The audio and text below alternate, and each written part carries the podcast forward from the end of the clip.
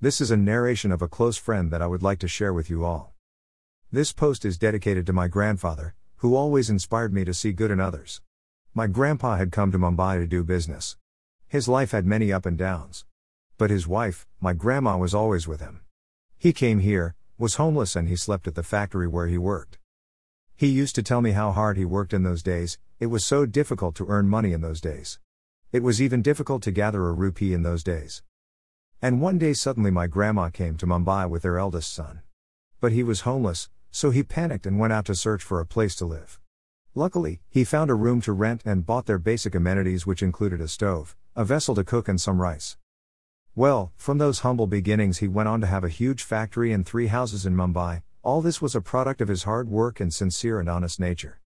Coming to his retirement age, which is when I got to sit and talk with him, he used to tell me all these stories of his life and various other stories.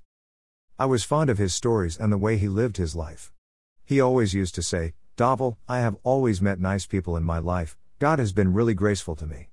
Even today, in my old age, when I roam in the city, it is full of nice people, who take care of me when I stumble, who offer me a seat when I am in a train. God takes personal care of me. I have witnessed his retirement days. He regularly reads spiritual scriptures of our sect.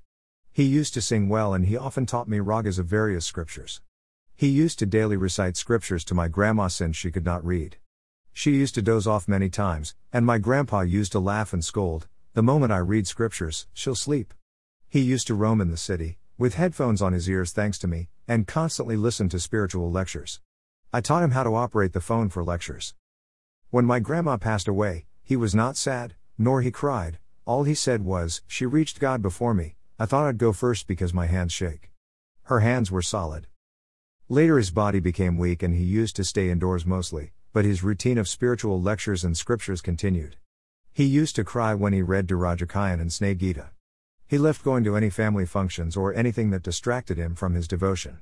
Yet, he helped family and other people in need of money whenever he could. He said, God has given me to help, so I should as much as I can. When I told him about me, that I was planning to renunciate, he said the following lines to me from Harililamrut. Dash. Meaning become a saint only for austerity, not for luxuries or being afraid of the social stigma. Son, make sure you serve the saints to your fullest. May God bless you. In his last days, when he was bedridden, I had taken up renunciation so my disciplines did not allow me to meet him, but my guru went to meet him. And the rest of the story is what I heard from him. Greater than he is a strong fellow, although bedridden, but he holds his pride high. I asked him about his eldest son, he said, I have nothing to do, he is a devotee of God, I have nothing to worry. What about your grandson, me, do you wish to meet him? He said, He is with you, and on the path to meet God, I'll meet him in Akshardham. Then I teased him a little, who said you are going to Akshardham, you'll have to be born again, at least once. Pat came his reply, I have no attachment except for God, I am not coming back for anything, I am directly meeting God now.